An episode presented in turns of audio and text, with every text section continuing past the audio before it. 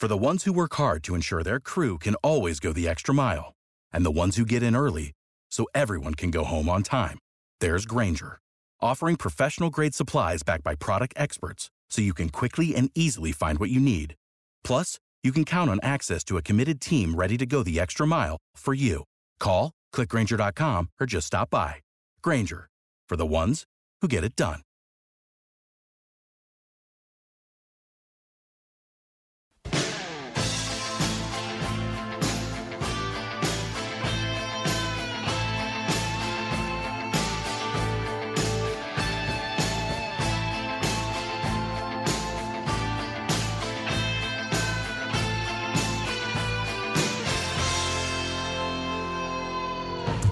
Hostile Shoutcast, brought to you by Black and Tan Sports.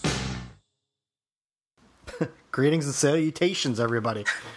Um, as the, some of you might recognize, that intro was uh, it's a bit of a shout out to uh, the former uh, lead singer of Survivor, Jimi Jamison, who passed away this Sunday, and uh, brought us that great song from uh, Rocky Four. So uh, I just wanted to give a little shout out to that. So I threw together this quick intro. But uh, so uh, welcome to the Puckin Hostile Shoutcast number ten.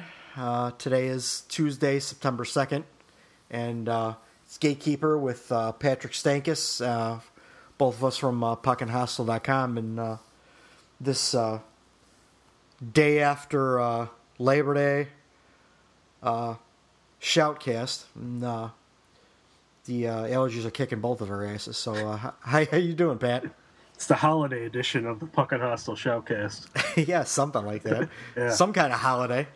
Hey, you got the theme song from Rocky. You got Huey Lewis. This is fantastic. So, you know, Yeah, yeah. And uh, actually, right before I, uh, right before I started recording, I was watching uh, a special about air disasters, and the first thing on the docket was the locomotive, um, you know, tragedy over in Russia, and a little bit like what happened. I, I had never actually see, seen or uh, heard the details of what actually happened and the crash.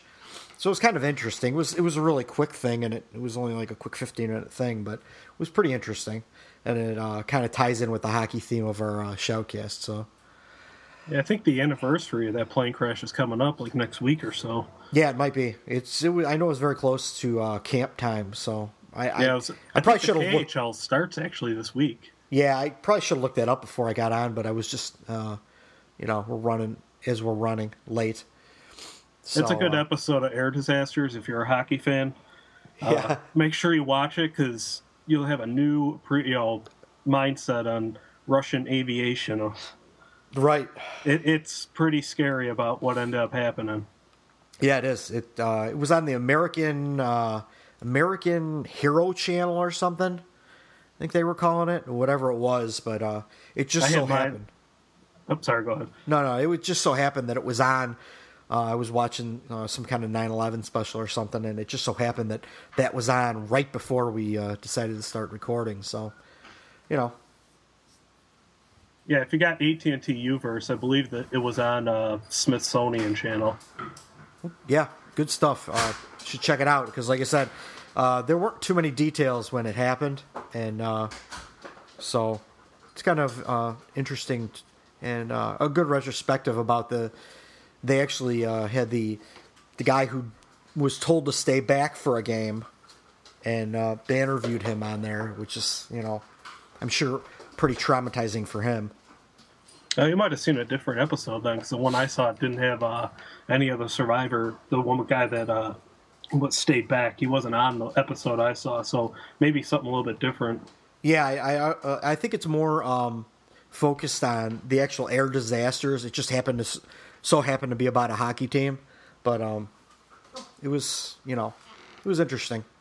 But uh, yeah, it definitely gives you a good uh, a good view into like you know the Russian aviation and all that stuff, and and how the planes were old and uh, outdated and all that stuff. So anyway, I don't want to bring I bring everyone down as we're uh, just heading into the shoutcast, but uh, that was just something that was uh, you know that was going on. But uh, so you know, anything new and exciting in your world? I know it's been pretty uh, pretty quiet on the uh, NHL front. Nothing much. Even the uh, latest issue of the Hockey News was kind of disappointing, to say the least. Yeah, yeah. The, I've seen a few articles coming through lately, uh, and it's all you know, like speculation this, speculation that, and uh,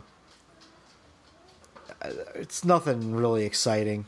Uh, it's just people debating made up stuff, and I don't know. It's it seems like the Hawks are the favorite pick amongst a lot of people. Yeah, we did talk about that a little bit last time uh, with Greg uh, from uh,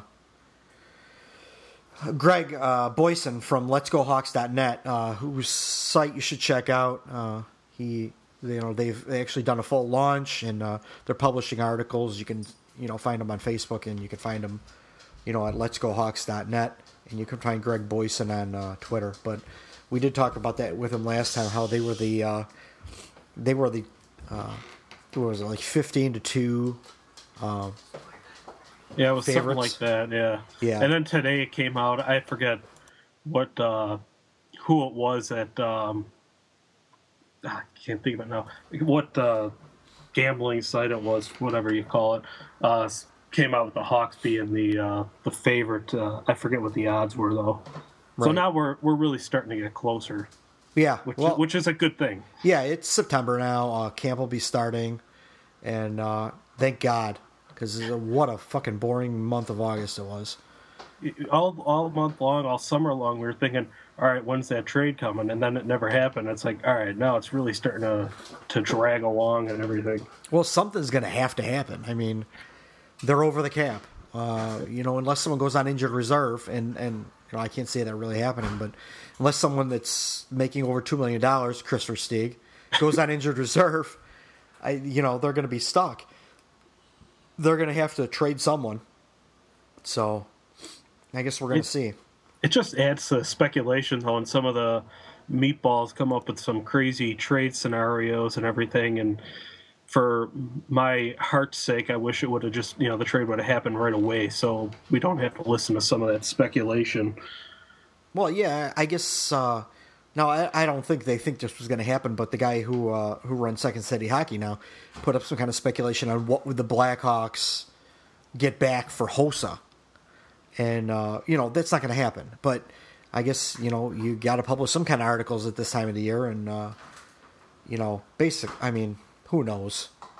But you know, the the Hawks aren't going to trade Hossa, and no, you know, Bowman isn't going to trade Hossa and not get any kind of return. And, yeah, if he's uh, waffling and trading sharp, there's no way he's trading Hossa. right, yeah, yeah. I mean, you you got to keep. I mean, Hossa, you got to keep Hossa. He's still one of the top wingers in the entire league, and uh, there, he's he's really not showing that much in the way of uh, slowing down. So you're not going to dump him. I mean, I, I you, you much rather dump Sharp when he's at the top of his game, and you know he's gonna he's gonna start on the decline soon. So Yeah, until Hossa tears his hamstring from tripping over, jumping over the boards, I'm not in any hurry to get rid of him. right, exactly. That was a nice little shout out to Marty Havlat. by the way. Yeah, yeah. Or or Te- Tevu jumping over Oh, the yeah. boards. Yeah. Yeah. So anyway, well, let's um, before we get too much into the Hawks stuff and start talking too much Hawks. Uh, there was, you know, not really in, much in the way of signings. Um, we had a couple uh, since uh, Leighton signed with the Blackhawks. Um, once again, meatheads. Uh, Michael Leighton is probably not playing for the Chicago Blackhawks. He's going to probably spend most of the season in Rockford, unless some kind of drastic problem happens or injury happens. Uh, you're not going to see Michael Leighton uh, in, in the Chicago Blackhawks uniform.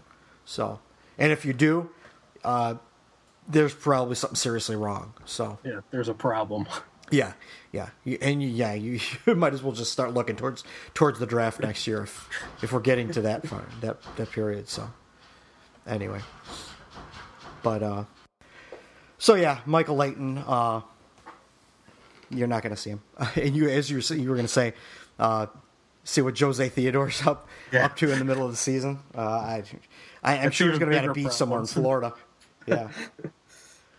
So um, we had uh, a signing in, in Ottawa. Uh, Craig Anderson re-signed for like three more years in Ottawa, and it's kind of a curious signing because they um, seem to have put you know gone all in with their young goaltenders. Um, and then, of course, they sign Anderson for three more years. So it doesn't really make a whole lot of sense.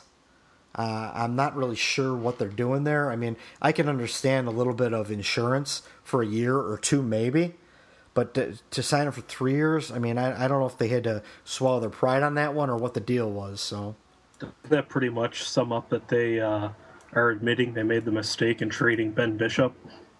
Well, yeah, that that that yeah. definitely turned that turned out to be a big uh, a big problem because yeah. uh, you know Bishop has turned out to be something in in Tampa and uh, well, well, Craig Anderson's a good goalie. And, he's just your, you know, he's a he's a solid, reliable goalie, but he's not somebody I would see taking a team to the Stanley Cup. Right. So, you know, you've got Anderson and you've got Robin Lehner, Laner, uh, who they've signed. They've pretty much got about five and a half million dollars wrapped up in two goalies. Uh, the Craig Anderson, actually, that was an extension. As I'm looking at that now, um, they signed him to as an extension. He's actually signed through this year for just over three million. They signed him for three more years for four point two a year and then they have Robin Lehner for two point two and a quarter about uh, for three years. So I don't know. I don't need. I don't know that you need Craig Anderson for four more years. they got a case of the Corey Crawford itis there in Ottawa. yeah, I know your favorite contract. Oh yeah! Happy anniversary, by the way, for to Corey Crawford yes. signing the one year too early deal. You know. Yeah, I did see that. I saw that on our on our outline. Yeah. Uh, yeah, I, I, don't know what's going on in Ottawa. I don't know if they're. I don't know what they're and doing. and then if you read the hockey news, they have Paul McLean as one of the coaches on the hot seat. So it, it really has gone downhill rather quickly in Ottawa. I did see an article too, uh, where it was you know like the top five coaches who could see who could have jobs by like mid year, and like the first the first one was Bylsma, of course. Yeah, and there were a couple more in there too, but you know they were all retreads. I think it was funny to see Bruce Boudreau's name on the hot seat again. if yeah. Anaheim doesn't do anything in the playoffs. Yeah. Well, you know, he, he hasn't been all that great in the playoffs. So, oh. to, to say the least, he has not been all that good in playoffs. So, um, anyway, uh, Craig Anderson, and then really after that, there wasn't really much of anything. Setoguchi uh, put, went, went the way of uh, Dany Heatley, signing a, a uh, you know, a really minor deal or camp deal with Calgary. Uh, yeah, it's a it's a seven hundred fifty thousand. I would have taken him for seven hundred fifty thousand. I mean, over like Versteeg. I would have taken Setoguchi over Versteeg any day, but you know, I think a lot me. of people would have. Yeah, especially at you know a fraction of the price. But you know, you got to get rid of Versteeg first. Black, you know, since the Blackhawks are over the goddamn cap. Um, so Setoguchi went to Calgary, where, uh, well, I guess we could bring this up now, where uh, Sheldon Brookbank is going to be uh, vying for a job this winter, as he was invited to uh, Flames camp, uh, because he was sitting around waiting for the Blackhawks to resign him. But um, yeah, it's going to be a lot of Blackhawks retreads and a lot of uh, reclamation projects it's kind of like the early 2000s of Blackhawks uh, in Calgary. I, I, can't see, other than like Hiller standing on his head for the entire season, I don't know what's going to go on in Calgary. And I feel bad for the Calgary fans too because they're some of the best in hockey, and it's just not looking too good for them this year. No, not at all. I don't know. You know, I don't know what's going on there.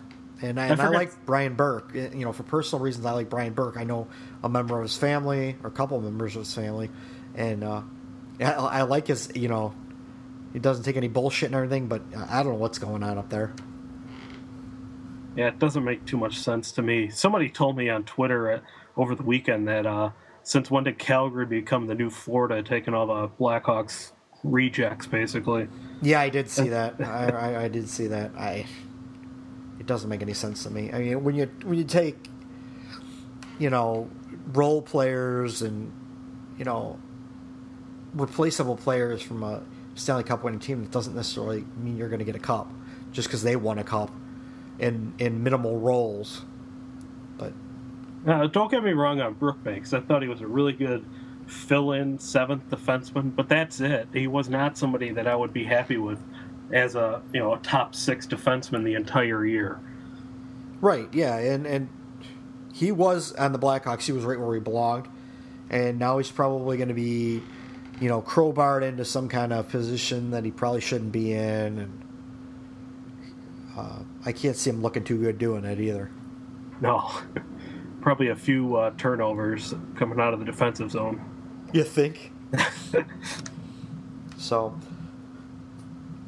uh, and then really, um, outside of some no-name players signing some very, very minimal deals, um, Justin Schultz resigned for uh, kind of a surprising number.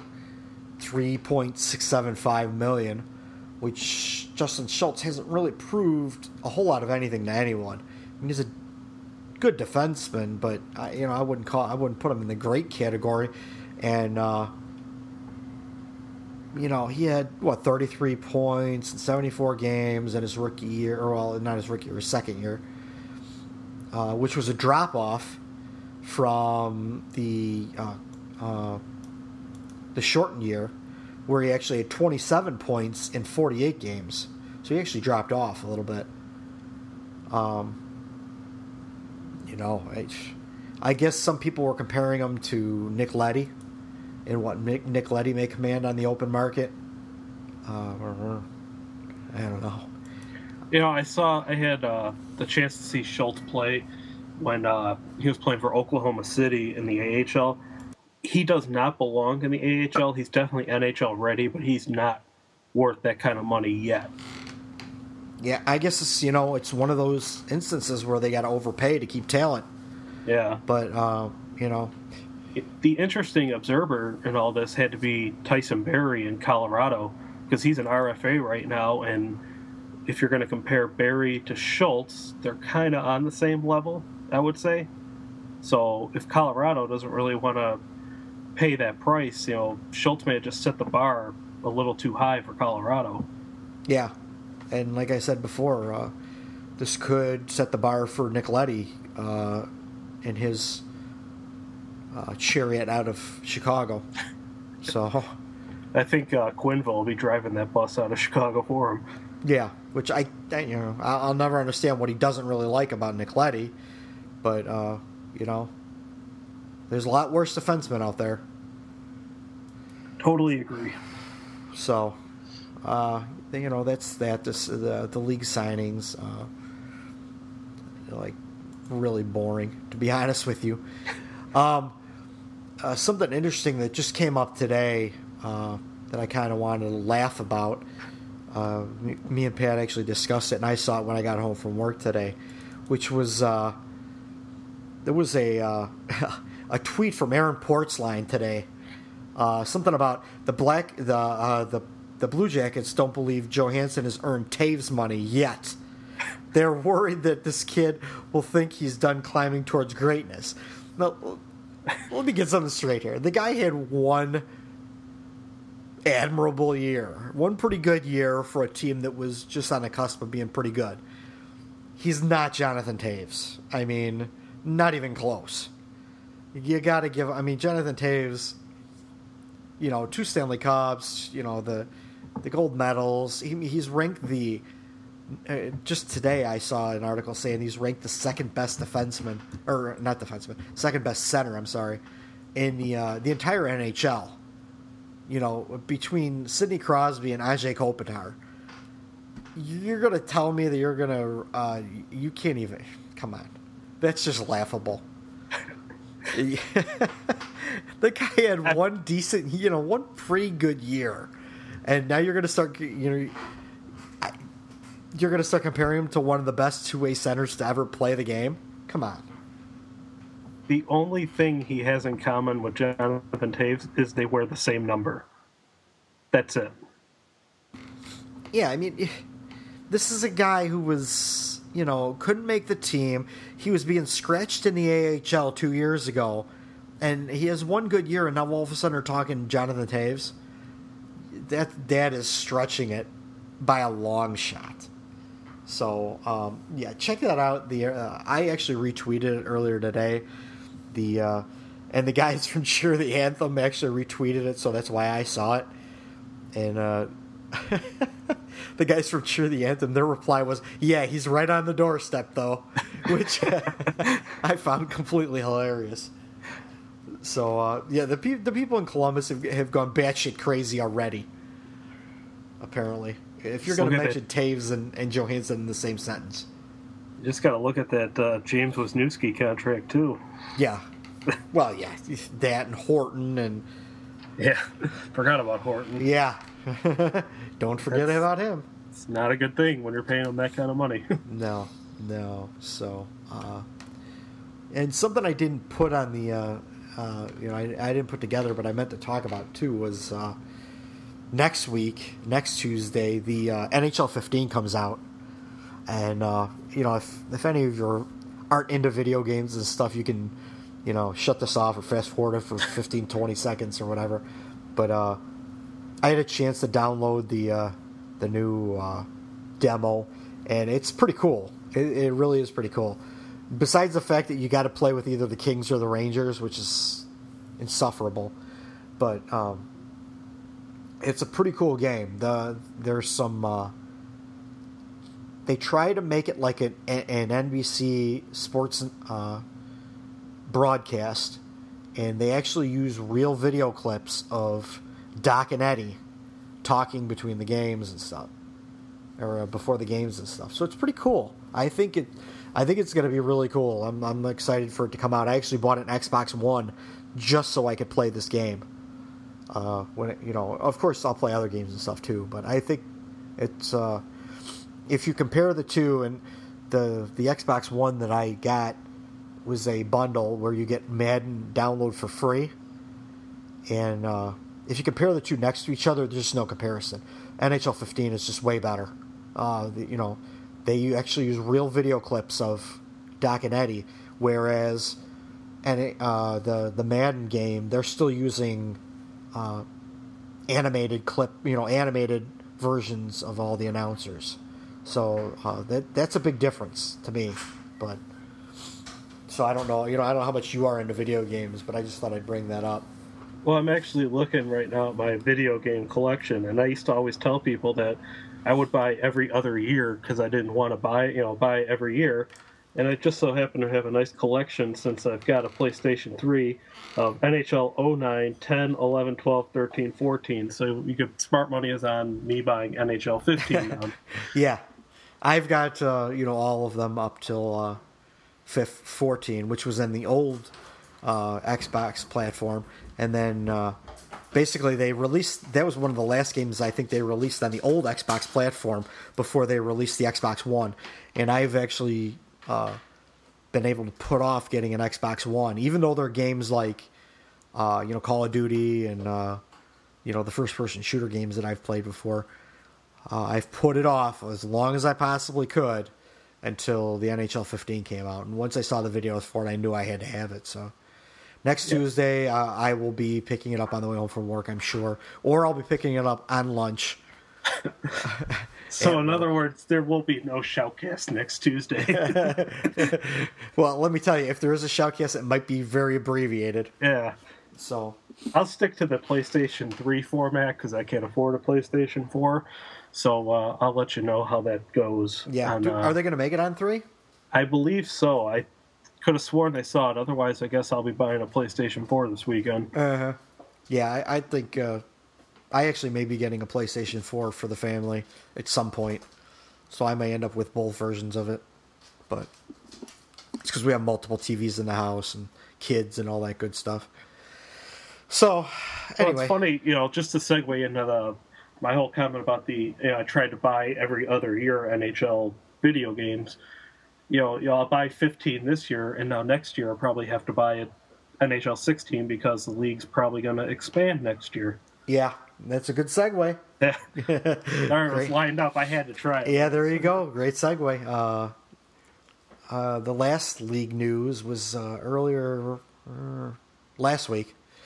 Um, someone somewhere. First of all, they started to float rumors that Vegas uh, in 2017, Vegas was going to be Vegas. I think they said Vegas and Quebec City, maybe. Yeah, that's what I'm thinking. It was like for a long time. I thought it was going to be Seattle or Portland, but now it's leaning towards Vegas and uh, Quebec. I think. Well, yeah, I think they they originally said Vegas was a done deal, which I was which I find shocking, and we'll get more a little bit more into that. But then I heard you know Quebec City and uh, Vegas. I'm like, okay, I could see that two teams, and then the, and shortly thereafter, an article was released where they said that um, Vegas, Seattle, Toronto. What well, Toronto would be actually be Hamilton, um, or actually they could share. I've heard um, that they would share the the whatever the the rink is there.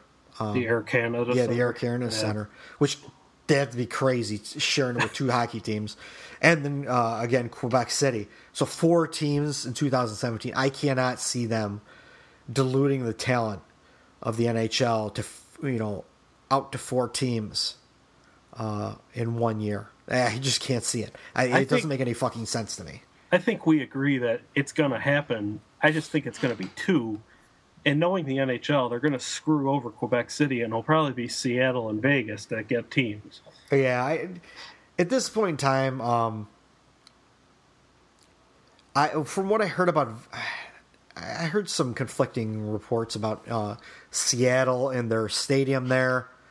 Uh, yeah, it would not be an ideal NHL situation. That's for yeah. sure. I mean, Quebec. I think they're building. Are they? Aren't they building this stadium now? Yeah, it's it's supposed to be done uh, September of next year. Right. So they're building one in Vegas. While Vegas is, you know, Vegas they can put up a stadium in a couple months. Yeah. But I mean, I, I don't get the whole Vegas thing.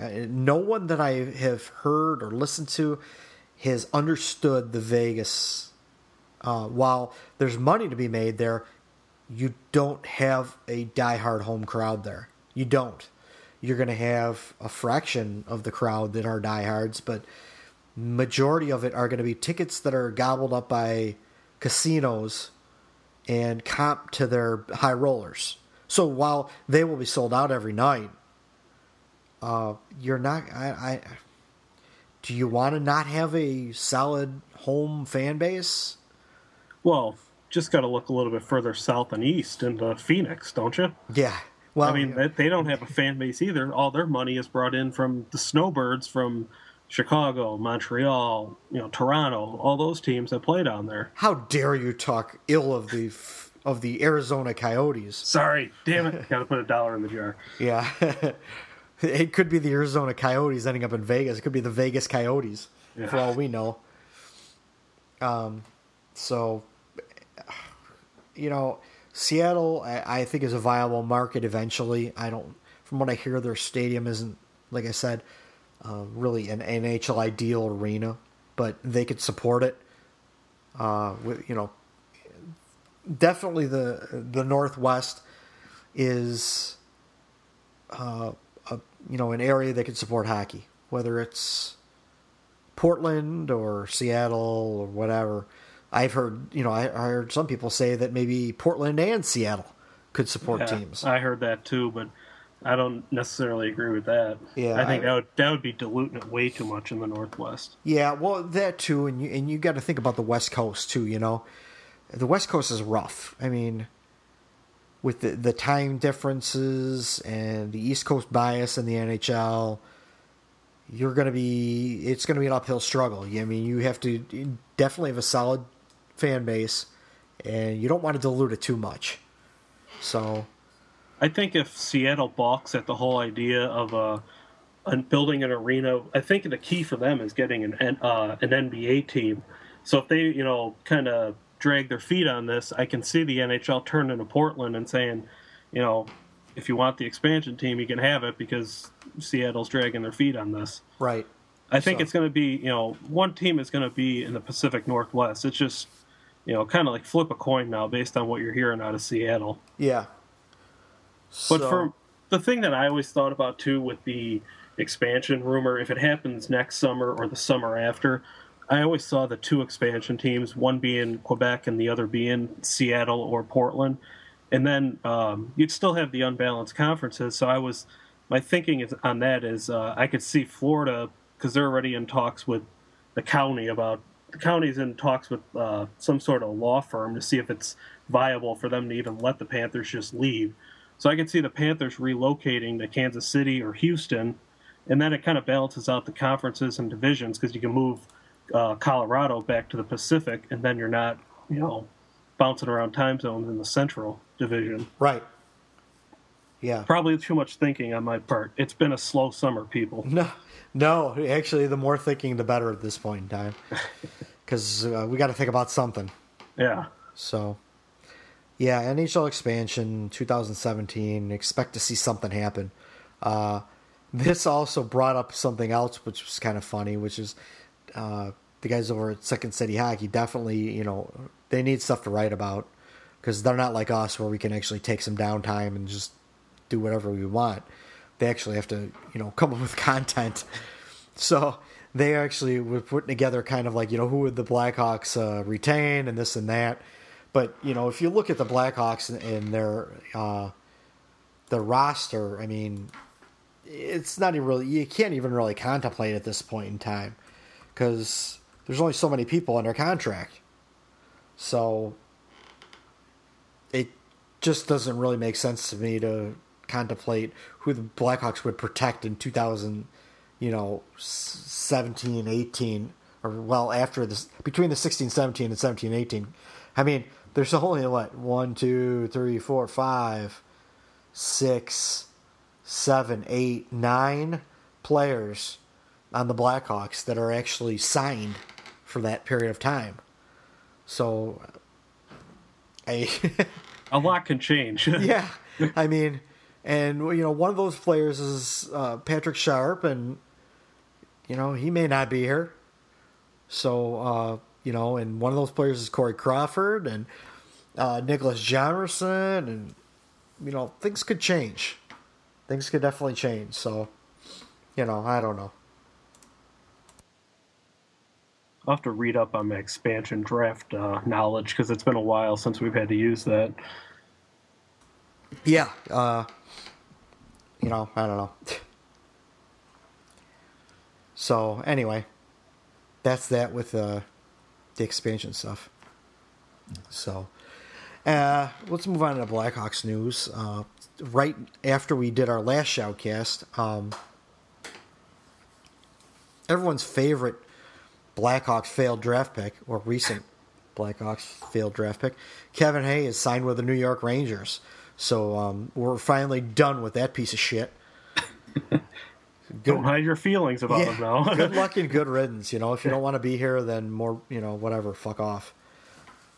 So he could, you know, whatever. He could be in New York and deal with that uh, media there and the pressure that they're going to put on him. yeah, because there's no pressure playing in the Big Apple at all. No, just ask Brad Richards. I was trying to get you into that, and you, and you bid on it. yeah, that's the first thing I thought of when he sang with New York. I'm like, you know, people like Brad Richards have melted and and just into a pile of shit with that uh, that that media there and uh, what other? I mean, there are other players. Wayne Wayne Redden died there. Uh, there's a lot. forgot Of, about I forgot about him. yeah, yeah. I mean, there's a lot of players, and then you know on the Islanders side of things, you know people like Rick DiPietro and God, who you know who else? Well, But- didn't Nabokov's career kind of die too over Well, on the actually, island? he Or did it die revived. beforehand? He revived his career slightly because it was dead when he left uh, San Jose. They branded him as a as a goalie who couldn't win in the playoffs, especially. So, uh, they branded him as a play, you know, as a playoff loser, and uh, they traded him over to the Islanders. He didn't want to play for the Islanders, Or didn't, Set- didn't he come back? Uh, sign originally signed with the Red Wings, and then the Islanders claimed him off waivers. I because he had to. believe- I, he had to pass through waivers. I thought. Yeah, something like that. He was like he went he went over to sign in the KHL or something, and to come back he had to pass through waivers, and the Red the Red Wings signed him, and and when he passed through waivers, the Islanders claimed him. And then he said he'd never say play for I the Islanders. him. Yeah. I can't say I can't fault them for not wanting to play for the Islanders three years ago. They were not very good back then. No, no, you definitely get a at that point in your career when you're you know older. You, I don't know that you necessarily want to face that amount of shots. So, you know, whatever. So you know, hey, Kevin Hayes, uh, enjoy your life in New York, because I guarantee you, when the Blackhawks see the New York Rangers, there are going to be a couple of people taking a shot at him. Uh, Wouldn't surprise me. Yeah, I mean, you know, Seabrook, Seabrook's going to give him some shit. So You should Good. take a lesson from David Backes. Have your head up. Yeah. Yeah, he's going to get drilled. He's going to get drilled because there And are. that's not putting a bounty on people's heads either. We're not saying go out and hurt the guy. We're just saying rattle his cage a little and, you know, send a message to him. You got to Oh. earn your way into the league. Yeah. What are you guys doing? Putting on the foil every game. Yeah, you want some? No. I wish I had the one. You can't put a bounty on a man's head. if I. That, the first thing I did when you said that was I looked to see if I had that and I didn't have it. Damn it. Uh, That was a prime chance to play that one. So, yeah. Kevin Hayes, uh, a New York Ranger. Good, you know, whatever. To the best, best of luck to you, kid. Get to light up uh, New York with Matt Zuccarello. Yeah. Yeah, trust me, I've seen enough of the New York Rangers playing my two minutes per period of uh, the the demo, the NHL 15 demo. You know, I'm switching over to the Kings, switching over to the Rangers, switching over to the Kings, switching because I'm getting so bored with it. This game can't come quick enough. So, uh, uh, let's see what else. Um, there was some kind. Of, there was like a rookie. I don't know what you want to call it. Some kind of rookie showing of the top young players in the NHL uh, last week, two weeks ago, and uh, Mr. Teravainen, Teravainen was one of the um, prime uh, golden ponies that they trotted out in front of the league. Uh, you know, with you know, out there with his Blackhawks uniform on for uh, trading cards and stuff. And uh, I guess somewhere along the line, someone revealed that um, apparently everyone on the Blackhawks calls him Turbo. he, he's not called Teuvo anymore. Uh, they only call him Turbo Teravainen. So, fans, there you go. That's what you're going to call him from now on. That's going to be his new name, Turbo. So that's his nickname from now on out, and uh, no more Teuvo. I'll have to look for that trading card when it comes out and put it in my Cam Barker pile. There, yeah, there's uh, the guys over at the Cheer the Anthem have really been tooting the Teravainen horn. Uh, they want to see him, you know, here. And, you know, I wouldn't be up against it, but I don't think he's going to, but I wouldn't be against seeing him, you know, a little bit of excitement to have a, a young, promising prospect playing, you know, for the Blackhawks because we haven't seen really that in a long time. So, you know. But Dylan Olsen didn't do it for you? I don't want to speak ill of Dylan Olsen. his, his dad follows me on uh, Twitter and on uh, Facebook, so I don't want to speak ill of the poor the poor guy. But um, yeah, yeah. I hope he has a good career in Florida. No, I, I I hope he has a good career in Florida. But he was just he was behind way too much here in Chicago. Who knows what was gonna. he was another guy who needed ice time, you know, and it's he's not going to get it. He's not going to get it here, and it's you know, it is kinda- what it is. You kind of had to throw him out there and and let him play. And uh, his dad is actually a coach. Uh, I don't know what team he coaches. I, I forgot, but uh, yeah, I, I didn't realize that uh, his uh, I didn't put two and two together when his dad was actually tweeting to me about things, and he was being very critical of the crew um, at uh, the crew in uh, Rockford.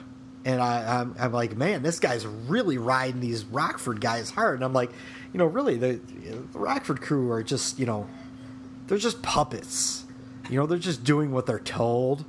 They don't really do a whole lot of anything. They're just basically there to to uh, to develop players enough so that maybe they could play in NHL hockey someday.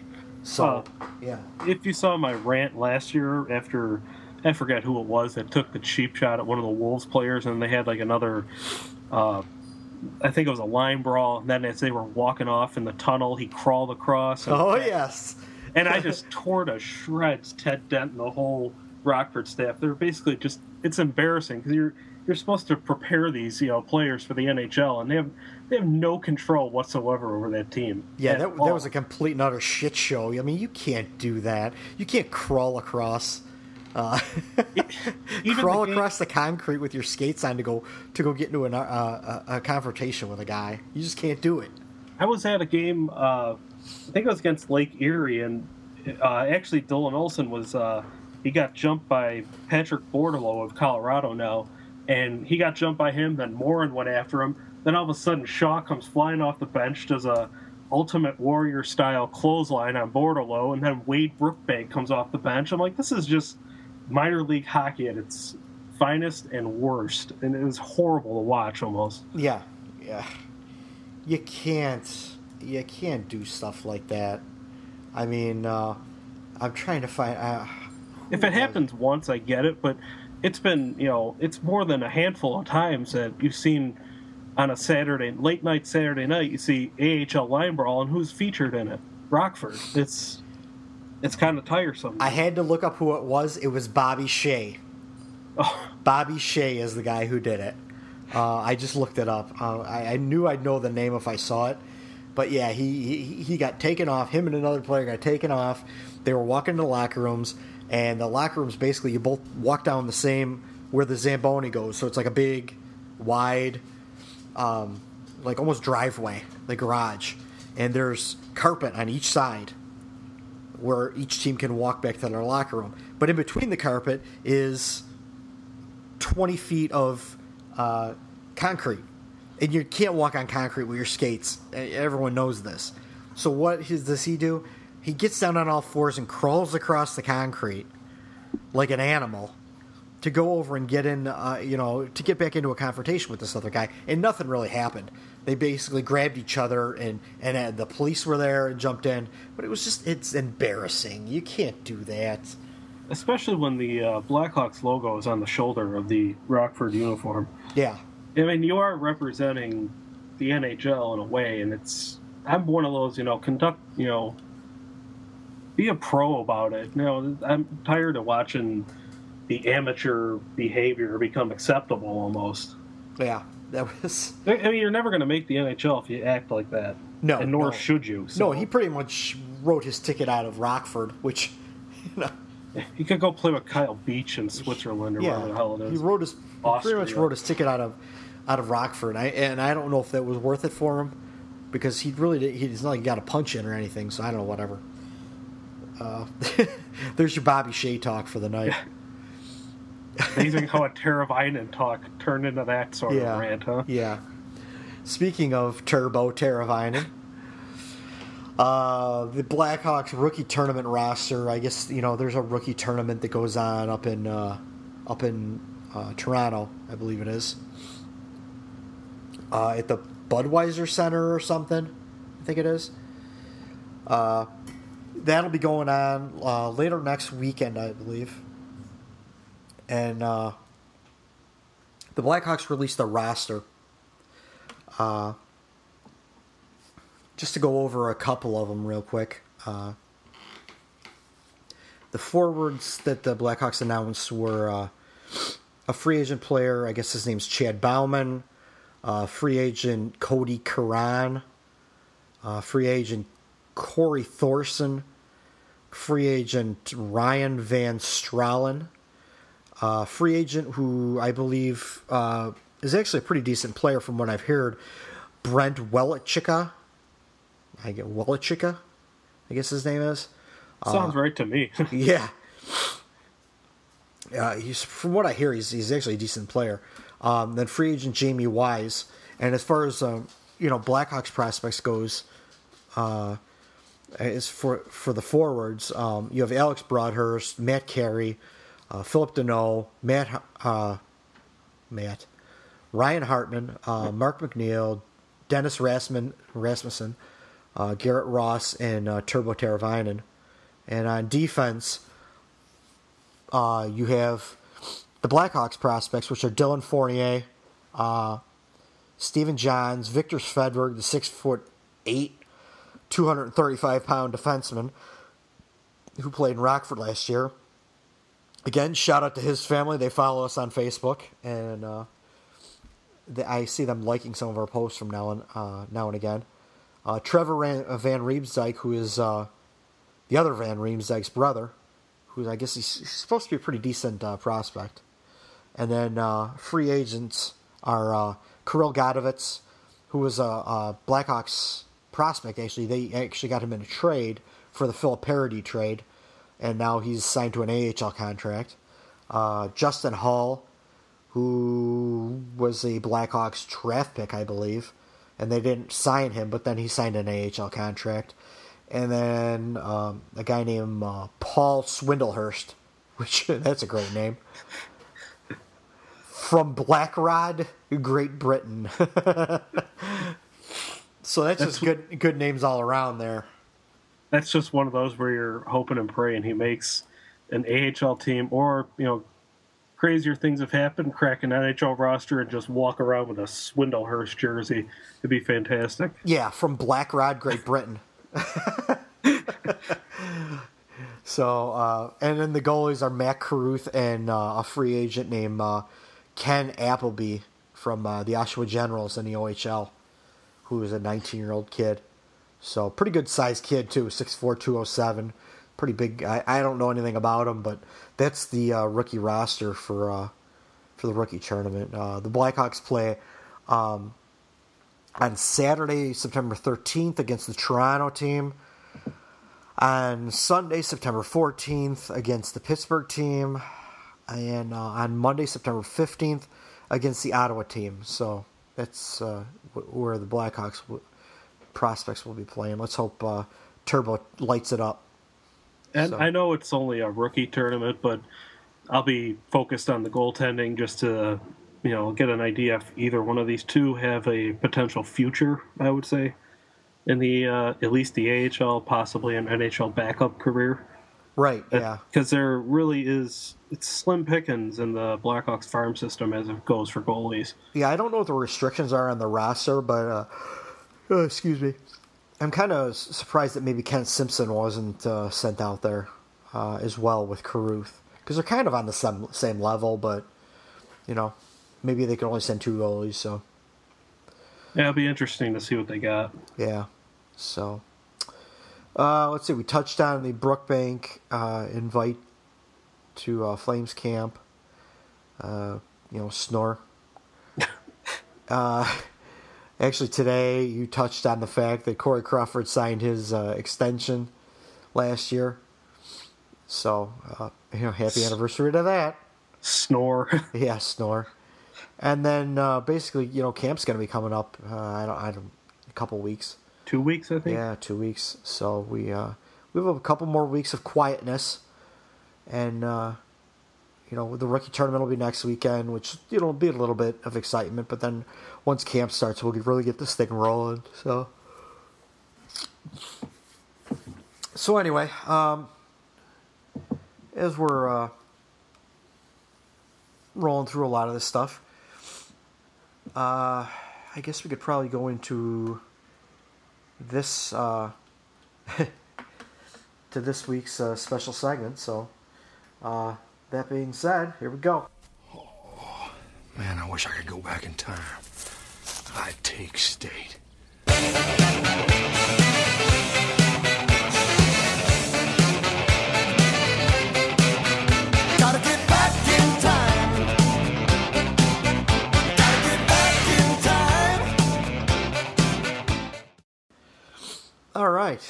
Little Hughes in the news. Uh, I, I I have to uh, also uh, apologize to everyone for all my sniffling and snorting, but uh, just allergies and sickness in the house has just been killing me. So I'm doing the best I can. Bear with me. I know Pat uh, has had the same issue recently too. So I thought it was uh, the tears streaming down your face from laughing so hard at this roster you're about to break down. yeah, this in the dark period of the Blackhawks, this is probably one of the worst teams. Oh, I think it's, the worst record they had in the 2000s. So this was the end of the Brian Sutter era. the 0304 Chicago Blackhawks. Again, you can find uh, you can follow along if you'd like uh, hockey-reference.com and this is the 0304 Blackhawks roster. Uh, they were uh, 20, 43, 11 and 8 with 59 points. They finished 5th in the uh, Central Division and uh, good old Brian Sutter. This is the last we saw of him. Uh, you know, if you, if you look at the if you look at the, I think they lost what? Let's see, one, two, three, four, five, six, seven in a row. Um, they lost. What is this? Uh, like nine or nine of the last ten. it was brutal. It was really brutal. I, don't wanna- believe I don't want to give it away yet, but uh, I'll wait till you bring his name up. we, we we got a lot of people to bring up in this roster. Yeah, They I, uh, they uh, they used a lot of players this year, so. Uh, so anyway, I will. Uh, I guess we get into this a little bit. Uh, some names that we're used to hearing in the last couple uh, shoutcasts are Mark Bell and Kyle Calder are in here. Uh, the next guy, I'd never even heard of this guy. I don't know who in the fuck this guy is. Quintin Laing uh, played, I don't know, a handful. He had an assist, so he played a couple of games. Number 45, 6'3, 183, 24 years old. Uh, I really got to check this guy out because I don't. Rem- I don't remember him at all. uh, let's see. He played three games with the Blackhawks, then played played you know roughly eighty games for the Washington Capitals over the the following three years. Uh, he had a total of three goals in his NHL career. So yeah, he played seventy six games with the Washington Capitals. He had three goals and seven assists. So, I guess, yeah, Quintin. Laing, whoever the fuck that guy is. Uh, next guy who is a guy who uh, you know Blackhawks saw very little of, but he actually had a decent NHL career. Was just Travis Moen. He wore the the uh, the very the ever popular number fifty nine for the Blackhawks, and this was probably I, I this was his rookie year because he was only twenty one years old. So. Yeah, what he he played with Montreal. I think he may have been I think it's with the Ducks too. yeah, uh, let's see. Yeah, he was at Anaheim, Montreal, San Jose. So, you know, he had a decent NHL career. He was pretty much a face puncher when he came into the NHL. He actually, his rookie year with the Blackhawks, he uh, he had he played played all 82 games and he had 142 penalty minutes, and he had six points. he actually, this is funny in the middle of his career, uh, for four straight years, he was actually in the nomination. So he was, he had got some kind of votes for the Selke Trophy for four straight years, which I find pretty funny. But I, I uh, don't know how you get votes for that when you're a minus 18, 17. yeah, he's been a minus every year in his career except for last year. I got nothing to add to that. it kind of speaks for itself. Yeah, I, I, listen to this: minus seventeen, minus three, minus four, minus ten, minus eighteen, minus seventeen, minus one, minus two, minus four, minus three, minus four, and then last year he had a plus two in Montreal, playing sixty-five games. So it, it all started with the 03-04 Blackhawks, folks. Uh, rounding out the uh, the left wings is uh, Eric Nickulas. Uh, I don't even know, never heard of him, and I don't think anyone else heard of him again. Uh, who knows? He uh, played for Boston a little bit, played for St. Louis, uh, played 21 games for the Blackhawks, and then went back to Boston and ended his career there. So, yeah. Eric Nicholson. Uh, Tuomo Ruutu, uh, this was his rookie year. I think uh, people may be a little familiar with him. He actually, uh, I think people thought he was going to be something. I, I remember a little bit of a buzz in the Chicago, thinking he was actually going to be something in, in uh, for the Blackhawks, but he definitely showed up the wrong point in uh, the Blackhawks history, for sure. I think he's just kind of filled out to where he's just going to be a expensive role player now for the rest of his career. That's that's all he's going to pan out to be. Yeah, an interesting fact, and uh, I heard this on Marek vs. Wyshynski Friday. They do their game show Friday.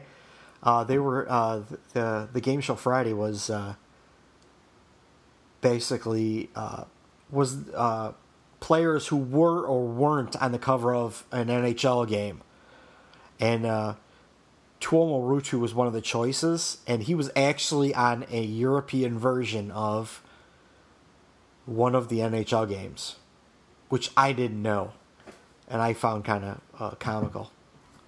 I remember. I know that they do the uh, the special covers for like different parts of uh, of Europe, and I do remember Ruutu being on one. I just don't remember what year. Right. Uh, yeah. he actually, you know, he's put together an okay career. Uh, most of his his big years, I mean, he he he did okay. His rookie year with the Blackhawks, he had 44 points, and he was a negative 31. he was sixth in the Calder voting, which you know is not too bad for a team as bad as the fucking Blackhawks were. They were terrible. Uh, the next year he must have uh, gotten hurt because he only played 15 games. I know one year he, uh, I think he severed an ankle tendon or something like Yeah. that. And then the following year he came back with 33 points in 71 games and was traded, or what, well, then he had another 60 game season where, and he was traded off to Carolina for uh, in the uh, Andrew Ladd trade, I believe. Yep. So, uh, hey, I'll take Andrew Ladd over Tuomo Ruutu any day. But he had some he had some decent years in uh, Carolina. 57 points, 54 points. You know, he's been an okay player. He was on the Devils last year. I don't know where he's at this year, but Apparently, yeah, he's uh he's still on the Devils, I believe. yeah, yeah well, whatever. Apparently, I missed that trade on the trade deadline. I don't remember him being traded I yeah to to New Jersey. I just yeah. no well, no clue. That one must have flew over. we, my were, head. we were too busy contemplating who was going to play second line center. so That's the truth. Yeah, yeah, that is. That's what that's what it was in Chicago. Uh, back to uh, centers, we got Tyler Arnason. We all we all know about him. Igor Korolev, we know about him. Brett McLean, we talked about him last time. Scotty Nichol, um, I barely remember him. Uh, I remember him from his San Jose days. I, th- I think it was. yeah, yeah. Uh, if that's the same Nichol, is it? Yeah. I think it is. Yeah, he was in San Jose for a couple years, St. Louis for a couple years, National for a couple years. You know, he's just a journeyman. So, uh, the next guy, Mikhail Yakubov. I remember of- him. It's one of my favorite. Uh, I believe he was a first round draft pick. Yeah, Yakubov and Zhamnov playing on the same team. 136 and 113. I uh, I'm, I said it before and I'll say it again. Could you imagine if those two were on the team now with Eddie O and Pat Foley? Oh, You just want to throw your remote through the TV. they'd be tripping over each other, just yucking it up with that. Yeah, Yeah, Yakup, Yakubov, let's see, he was a he was tenth overall. yes first round pick, 10th overall. He's 32 years old now. Boy, they really hit it good with the back-to-back picks in the 2000 draft in the first round. Yeah. Because this guy, other guy's coming up very shortly. Yeah. Let's see. Yakubov, he, the last time he played was uh, the 12 13 season for uh, Metallurg, which is the uh, the team that uh, uh, Mike Keenan just took to the championship last season. Metallurg, whatever it is. Magnitogorsk or whatever yeah, it is. yeah. I'm not even going to try. I think Paul Maurice was a coach there before Keenan too. Might have been, yeah. I, I'm not even going to try and butcher the, the Russian names. This guy I work with uh, will just look at me and shake his head. He's like full 100% Russian, like right over from Russia. Um, so uh, Zhamnov, Daze, we know all we know all about Daze. Talked about him at length. Uh, Matt Ellison, 20 year old Matt Ellison, who ended up getting traded to Philadelphia for uh, Mr. Handsome, Patrick Sharp.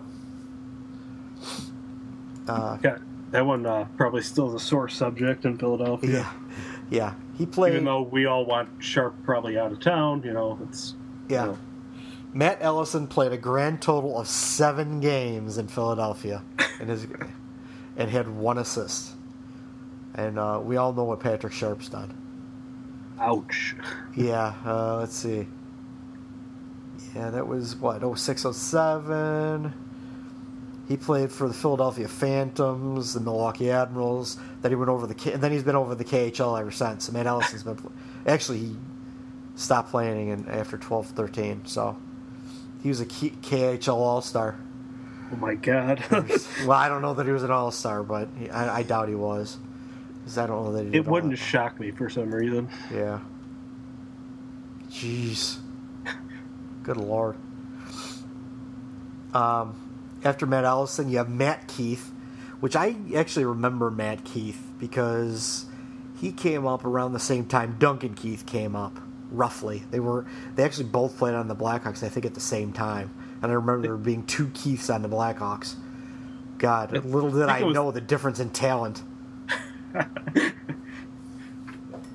think it was the year after the lockout that they were on the on the, on the Hawks together. Yeah. So, uh, then after uh, Matt Keith, you have Ville Nieminen. I remember him. Yeah, I barely remember that guy. Uh, you know, obviously he's from Finland. If you can't tell by the name, uh, he was a he was just basically just slapped all over the league. He played for a bunch of teams and did nothing anywhere.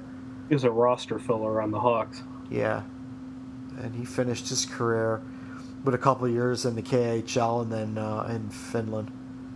At 35, year- actually 35 years old in Finland, he, he had he put up 50 points in 57 games, and he had 132 penalty minutes. So that's interesting. I'm not going to go there. I was going to bring up, oh, didn't Teuvo do that too? But no, Yeah. I'll leave that leave that alone. Uh, so uh, then uh, a good old Igor Radulov again. The uh, Radulov, the, the other Radulov. Uh, Steve Sullivan, uh, Shawn Thornton, which I believe this might have been his last year with the Blackhawks, who now is what with Florida now, I believe. I believe so. Yeah. He's Florida's favorite, or uh, Boston's favorite son. They're still crying that he's gone. Fucking, they, they- he had he had eight points last year, and Boston's crying that he's gone. Jesus Christ! Can you imagine if they had Bollig and then Bollig was gone? Yeah. was going- Yeah. We're actually going to mention him shortly. um, Ryan VandenBussche is next. Uh, then Pavel Vorobiev. There's the other draft pick Yeah. from the 2000s, 10 yeah. and 11. Yeah, 21 year old, number 32, Pavel Vorobiev, the uh, the great Russian hope of, of the Chicago Blackhawks, Mr. Unibrow, as I call them. who played a grand total of 57 games in the NHL. Swing and a miss on that trip. Yeah. you know, I, I can't say that he played all that terrible. He played 39 games for the Blackhawks in uh, uh, 05 06. And he had 21 points, which at 21 years old is not entirely that terrible. I mean, you, if you double that, 42 points, if you would have played close to a full season, it's not terrible. Yeah, it's not terrible. Yeah, it's not that bad. Whatever the case, he disappeared after that. He may he may, he may have had injuries or whatever, but um, he actually played on that locomotive team uh, for a couple years. He was still young too. Yeah, that was before he came over to the Blackhawks. But uh, and then he uh, he went, ended up back going going back over to Russia and playing a couple years over there. And his last games were in uh, 08, 09. He must have had some kind of injury problems. I heard somewhere like a few years after he left uh, North America that the Hawks still held his rights, and he was hoping that they would trade his rights. That was the last I heard of him with the Blackhawks. Trade him where to Finland or Germany or something? Jeez. Yeah, exactly. He must have got tired of the uh, Norfolk, Virginia crowd, and He's that's still why. only 32 years old, which is not that old for a hockey player. No, You would figure if he wasn't injured and being a first round draft pick, he'd have some kind of talent somewhere. So I don't know. Uh, then we'll uh, let's go back down. Let's go down to the goalies again. We're gonna uh, the previously mentioned uh, Michael Leighton played. Uh, this is jeez. There were a lot of goalies that played this year. I think Uh-huh. this is the year Thibault got hurt with the hip, and Yeah, that was you- the beginning of the end for him. Yeah, Craig Anderson, who we talked about earlier, uh, Michael Leighton, who we talked about earlier, Adam Munro, who uh, was one of my favorite uh, players on one of the NHL games. He was my uh, he was my goalie that I was going to uh, groom into a starting NHL goalie. uh, the HockeyNight.com, their favorite Chicago goalie, Steve Passmore, uh, Matt Underhill, and then your favorite uh, from the past, uh, Jocelyn Thibault. so Didn't have such a great year. This, no five seven and two for Thibault. He well, he didn't have too much going on there. That was they went with the battery of uh, Anderson and Leighton. It wasn't very good. No, it wasn't. They both actually turned out to be pretty decent NHL goalies, but they, not not not behind this team. They didn't. Oh. So- Well, well, again, once you get to the defense on this team, it Yeah. will speak for itself. Yeah, yeah. And speaking of the defense, um, Jonathan Aitken, who I know nothing about, 6'4", 230 pounds. I know I couldn't stand the next two or next three you're about to get to. Uh, yeah, Anton Babchuk. Uh, Michael Barinka. I don't even remember him. I do. He was only 19-year-old uh, Michael Barinka and Anton Babchuk. Bab- Babchuk, I think, was a, a first-round draft pick too, wasn't he? yep. Yeah, he was a. Well, they either really hit it good with their first round draft picks or they missed badly. Yeah. He actually had a couple decent years in uh, Carolina. Eventually, down the road, he turned into a decent defenseman. But Didn't they trade him? Didn't they get Danny Richmond for him? I- think that's the, the trade. was. I think they That, did. do, that doesn't make me feel anything. Chicago's native son, Danny Richmond. I think they. I think the Blackhawks had his rights twice. Yeah, I think they did I think too. they actually drafted him and traded him away, and then traded back for him. I I never understand that, but No, there's a reason you got rid of him in the first place. yeah. And then uh, Michael Barinka, who uh, uh, played a total of uh, what? Let's see, 34 NHL games for the Blackhawks. Yeah, not much, nothing much to shout about there. I just remember the name, and I remember he wasn't very good. That's about it. I just remember the name, and he wasn't very good. Yeah, I guess that's a pretty good way to put it. Yeah. It, it, really was. I mean, there wasn't a highlight or anything. I just I remember him being one of their you know high play, players they were high on, or you know whatever you want to call it, Yeah, and it didn't work out too well. no. Uh, then after uh, Barinka, you have Bryan Berard,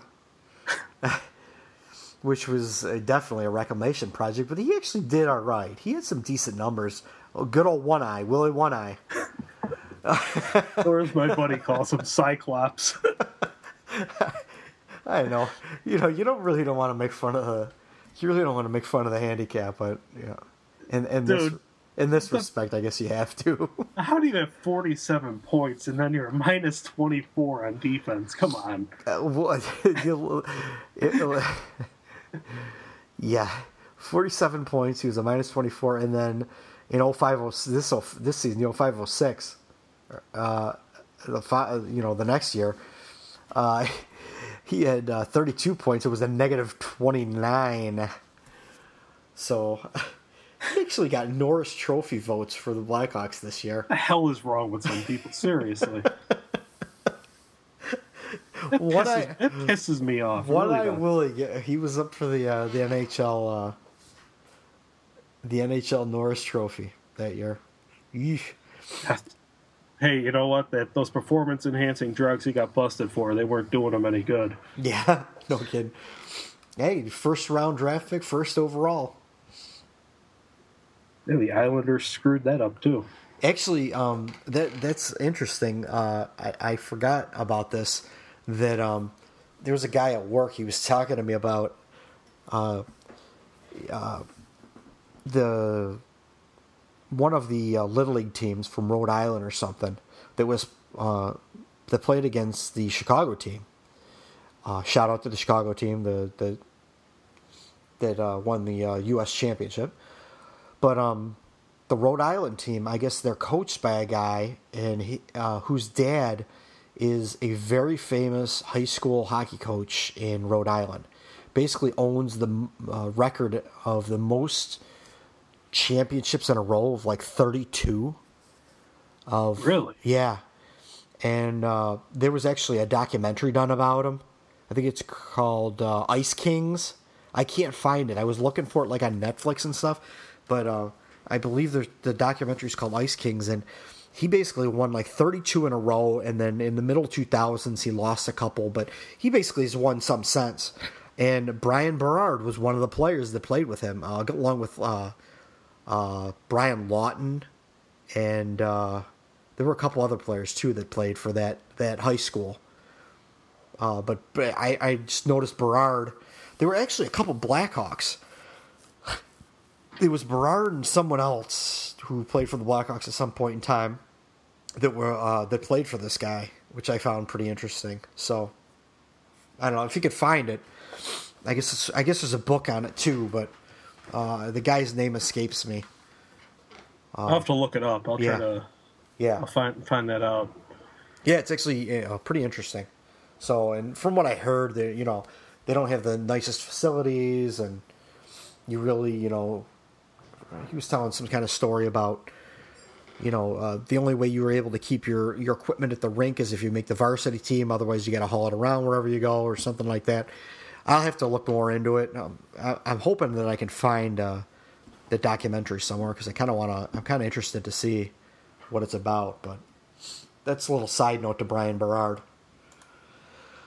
Uh, so back to this Blackhawks shit show on defense. uh, after Bryan Berard, you have good old 43 Nathan Dempsey.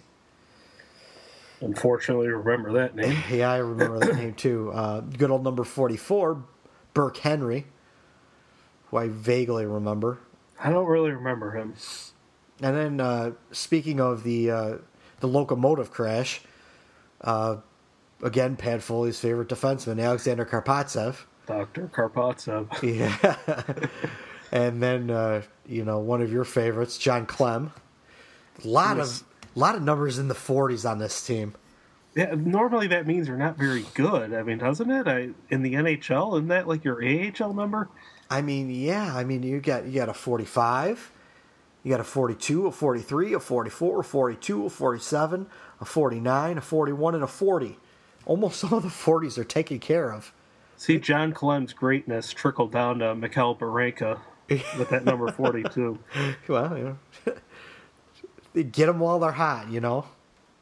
I wear number 44, but I'm not a very good hockey player, so it's I, I, I actually really like 44. That's the number I wanted in football before I started wearing 48. I wear a number 48, so I Yeah, there can't, I can't, sh- I can't shit all over 40 numbers. But I mean, I'm a goalie. Goalies get away with weird numbers.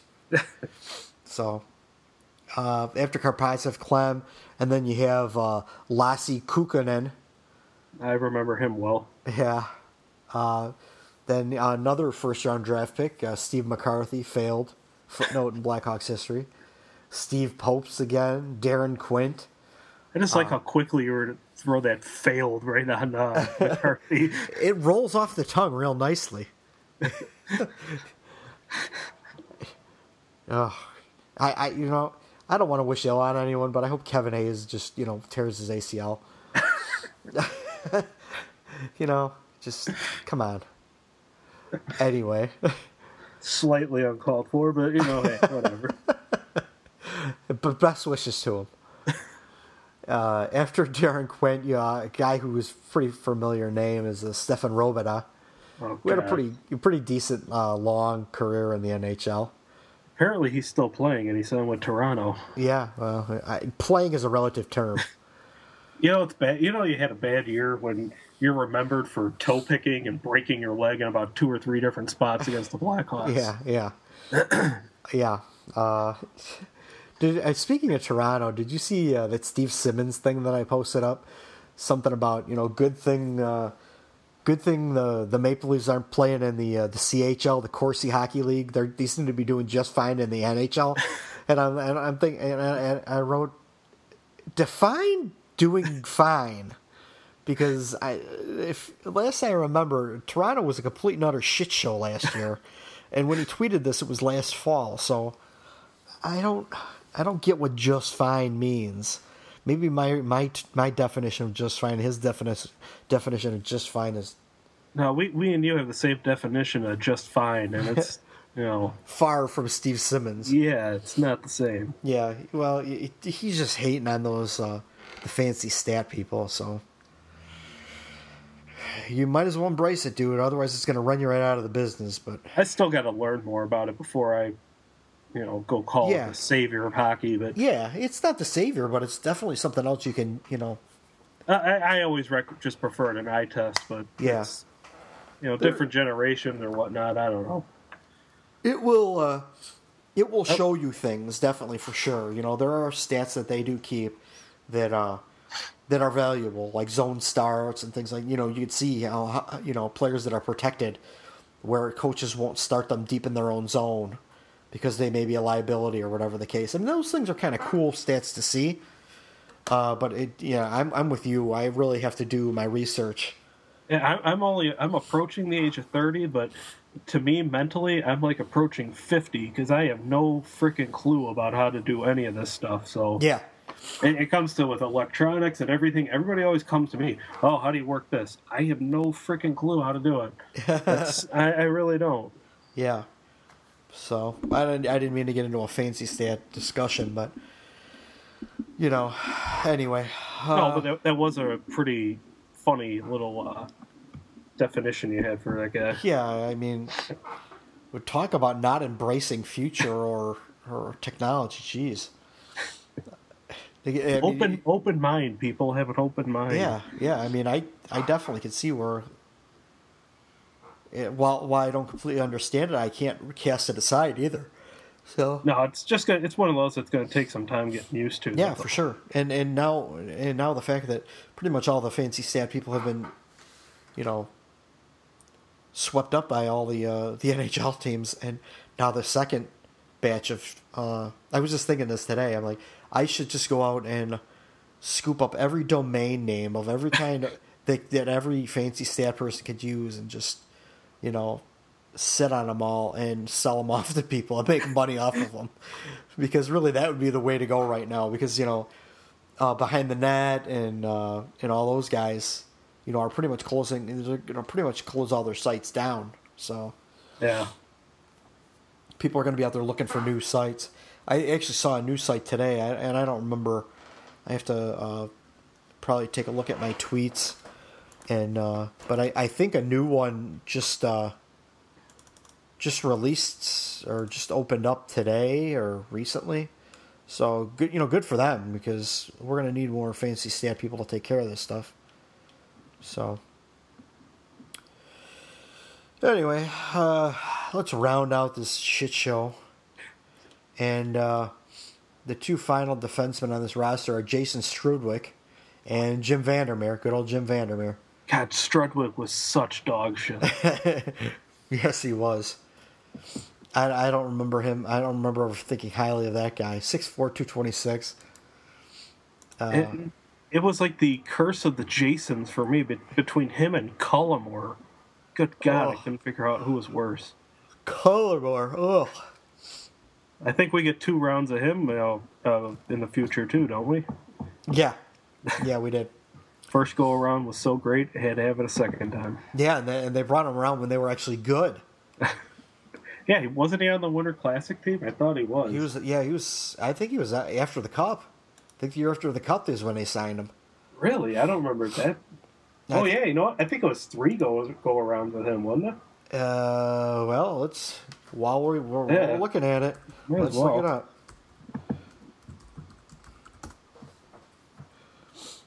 Jason, because he has to spell his name uniquely. Six five two thirty five. Let's get a good look at this. Let's get a good look at this, this career of Jason Cullimore.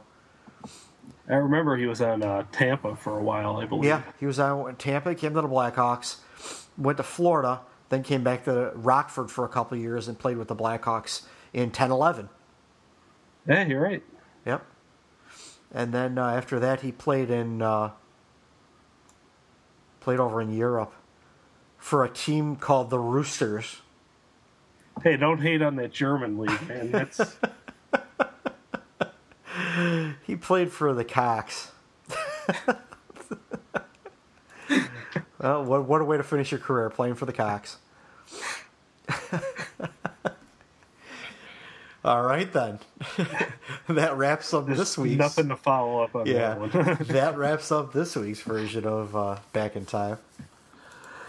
So uh, yeah, that's that's pretty much for the most part all we got. Uh, I, I do want to give a special little uh, shout out mention to uh, Mike Figueroa, who uh, runs figsigarts.com. It's F I G S I G arts.com. He's a uh, really talented artist and uh, tattoo regular, you know, print artist and tattoo artist. Um,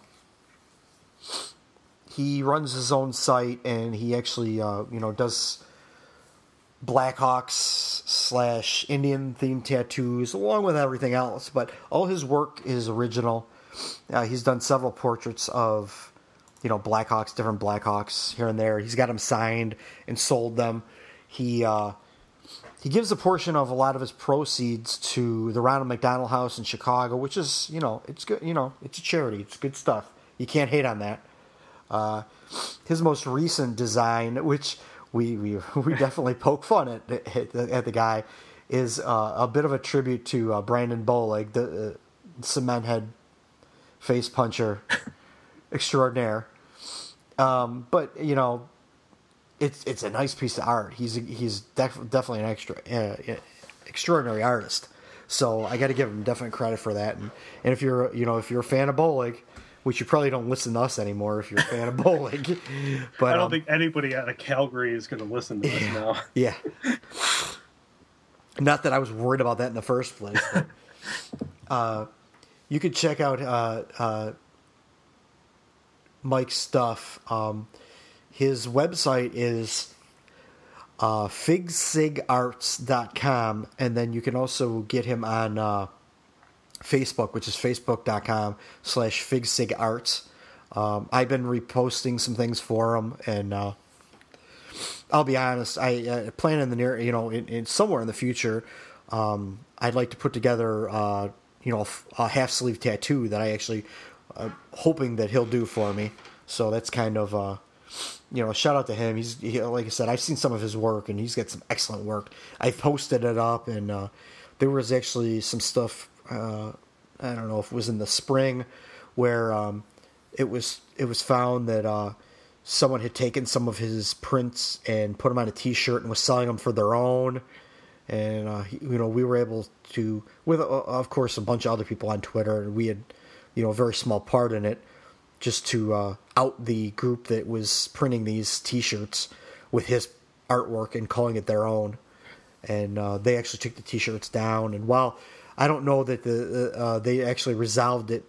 They actually resolved it to his liking, but they did take the T-shirts down. I think he wanted a part a portion of, uh, you know what what they took in for that, and I think he deserved it because it was his artwork. But uh, his actual uh, tattoo, where he does his tattoo stuff, I believe, is out in uh, Sycamore, Illinois. So if you're out in the far west suburbs, I know you have to uh, you have to uh, uh, call for an appointment and things like that. But uh, definitely support him, support his artwork. I suggest you know him uh, that you actually you know it's worth putting a little bit of money in if you want you know some uh, some unique artwork, Blackhawks artwork. So shout out to uh, Mike Figueroa. He's actually, um, from what I read, he's actually a, a veteran. Uh, he was in the, uh, the U.S. Army, so you know, hey, what more can you say? The uh, you know, a, a, veteran of the U.S. Army and a Blackhawks fan and an artist, and so. I, I saw the. I'm not, you know, like I said, we're not the biggest Bollig fans in the world, but uh, definitely saw the one that you posted today, and very, very cool, very cool artwork by him. Yeah, right, and uh, he's done, you know, quite a few and he gets involved with um, some of the, you know, uh, there's like these uh, signings in Chicago, and he does, and he goes there and he gets you know his print signed. Um, I think he does some other um, prints too for other sports too, but mainly he's a he's a Blackhawks fan. I mean, uh, you know, I'm looking right now. Uh, there's a Toews one. There's the Kane one where he's got the uh, the Clark Kent glasses on and the cape from uh, you know when he was doing the uh, uh, the skills competition. Uh, you know, like I said, he did Bollig. There's a couple really good tattoos. I mean, this guy's a talented guy, and like I said, uh, I hope in the near future I can put together uh, you know a half sleeve tattoo. Um, you know, kind of Blackhawks, Puckin Hostile theme. You know, unique theme that maybe he can do for me. Uh, so that's you know, kind of uh, kind of uh, throwing a shout out to him. Uh, I've been a fan of his work before. You know, I actually, and I and, and I'm not really getting anything out of any of this. I just you know want to support guys who are talented and and fans of the Blackhawks. So uh, go like his page on Facebook and uh, you know check out his work on his website. He's a pretty talented guy. Yeah, very very cool stuff. Right. So, um, and uh, I guess really that wraps things up for this week. Uh, you know, we ran pretty good. So, uh, as always, visit my man uh, John over at Black and Tan Sports. Uh, he's pretty busy this time of year, making up a lot of jerseys for uh, the team we play on together, which is the Windy City Syndicate. Uh, he's you can find him at facebook.com slash black and tan sports. Uh, support him. He's a good guy. Uh, one of these days, I keep saying this, we'll get him on here because he's definitely got a lot of angst that he needs to get out and a, a lot of opinions, so we fit right in with all of us. And uh, so, uh, if you just found our podcast, uh, you know, Pat and I, our stuff is going to be ramping up real soon. I just posted up an article just saying that you know uh, things have been slow lately. Pat and I have been busy with uh, you know personal lives, but things are going to ramp up real soon with uh, camp coming up. You'll start seeing more content, and uh, we'll decide based on how things go how often we're going to do the shoutcast. You know, if if a lot's really going on, we may do shorter shoutcasts more often or you know that may be the, the better way to do it. I don't know. We'll we'll kind of figure it out.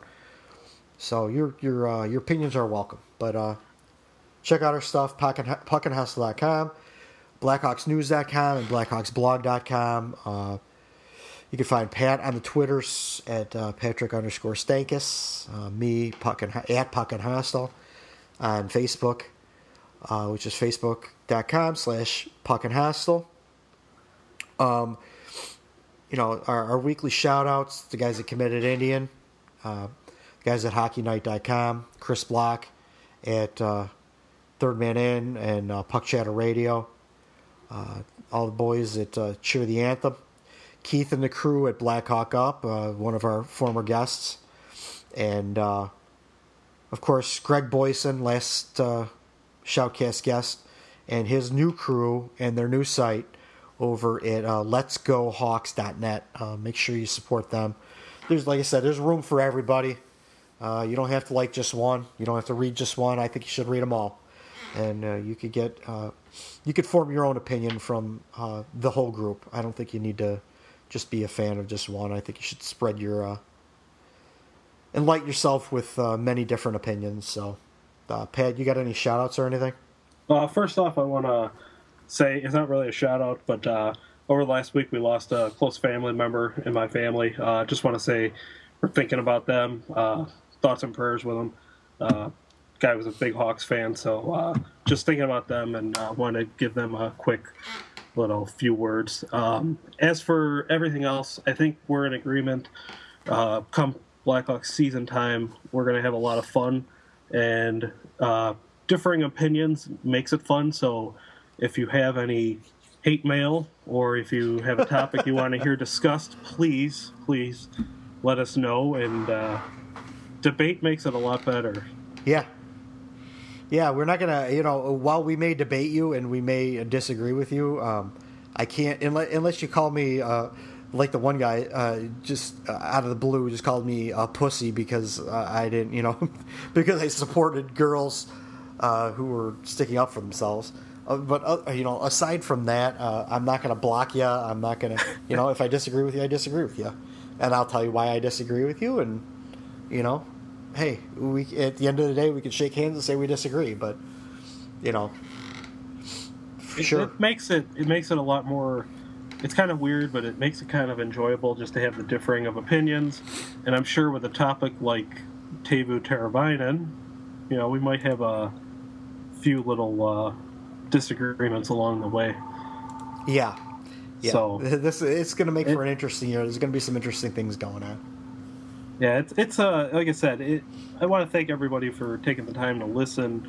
You know, reading. You know, if you followed me over from the previous website, you know, following following your website. You know, just thanks for reading, thanks for listening, and uh, it's going to be a fun year. I can tell you that.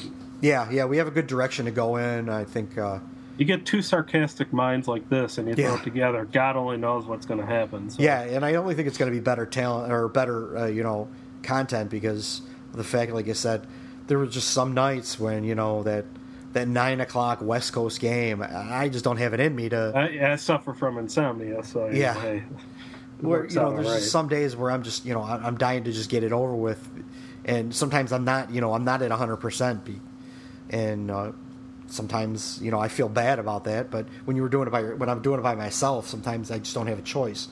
So now that we can split things up a little bit, we can actually be a little more fresh with things, and uh, add a little bit. You can add a little bit of your personality to things, and and do things your, you know, your things your way and my things my way, and uh, we'll actually spread it out a little bit. Yeah, that was the problem I ran into with the last website. By the time the game ended and, and whatnot, um, you know, I just didn't have in me to, to write everything right away. And by the time I'd get home from work the next day, everybody would have a recap of the game. So what I ended up doing was picking out, you know, basically doing a weekly summary. And it just, by the time it, you know, people read that, it kind of gets watered down a little bit. So, Yeah. you know, with having two two people on top of things now, it, you know, it should make it for a very interesting season coming up Yep. Yep. which can't get here soon enough. Right. Yeah. And and, and uh, we'll probably be right in the uh, right right near the throes of camp next time we uh, we convene. So if Not- we do a, a prediction episode of Yeah. the upcoming year, we know that there's going to be disagreements on that. So yeah.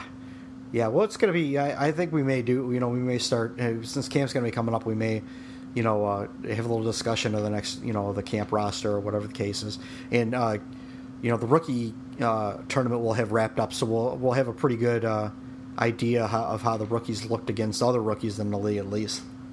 So there is there's uh you know we're through the dog days of the summer, folks. It's it's right around the corner. It's getting closer. yeah, after after Labor Day, it's really that's that's the turning point. So Yeah, we're in the home stretch. It's not too far to go. yeah, for sure. So Because I think I saw Lundqvist came back from Sweden, so you know all those European guys are going to be heading back over here. So Yeah. Well, they got to get in shape, so yeah. because they've been uh, taking uh, August off. So Well, if- unless you're Cam Barker, then you just you know come into camp fat and out of shape, and or Dustin Byfuglien. I didn't want to go there. I wanted comes- to pick on Barker a little bit more. he comes into camp, comes out of camp, fat, fat at both ends. He's like the Stay Puft Marshmallow Man. Stay puff buff. So, with that being said, uh, we'll get out of here. And uh, everyone, I want to uh, thank you for listening. Uh, good night, and thanks for supporting. And uh, don't be a meathead. I want to thank you again for coming down here and joining us tonight. I hope you had a great time because we sure did. And we will be back. You've been great. We've been Megadeth. Good night.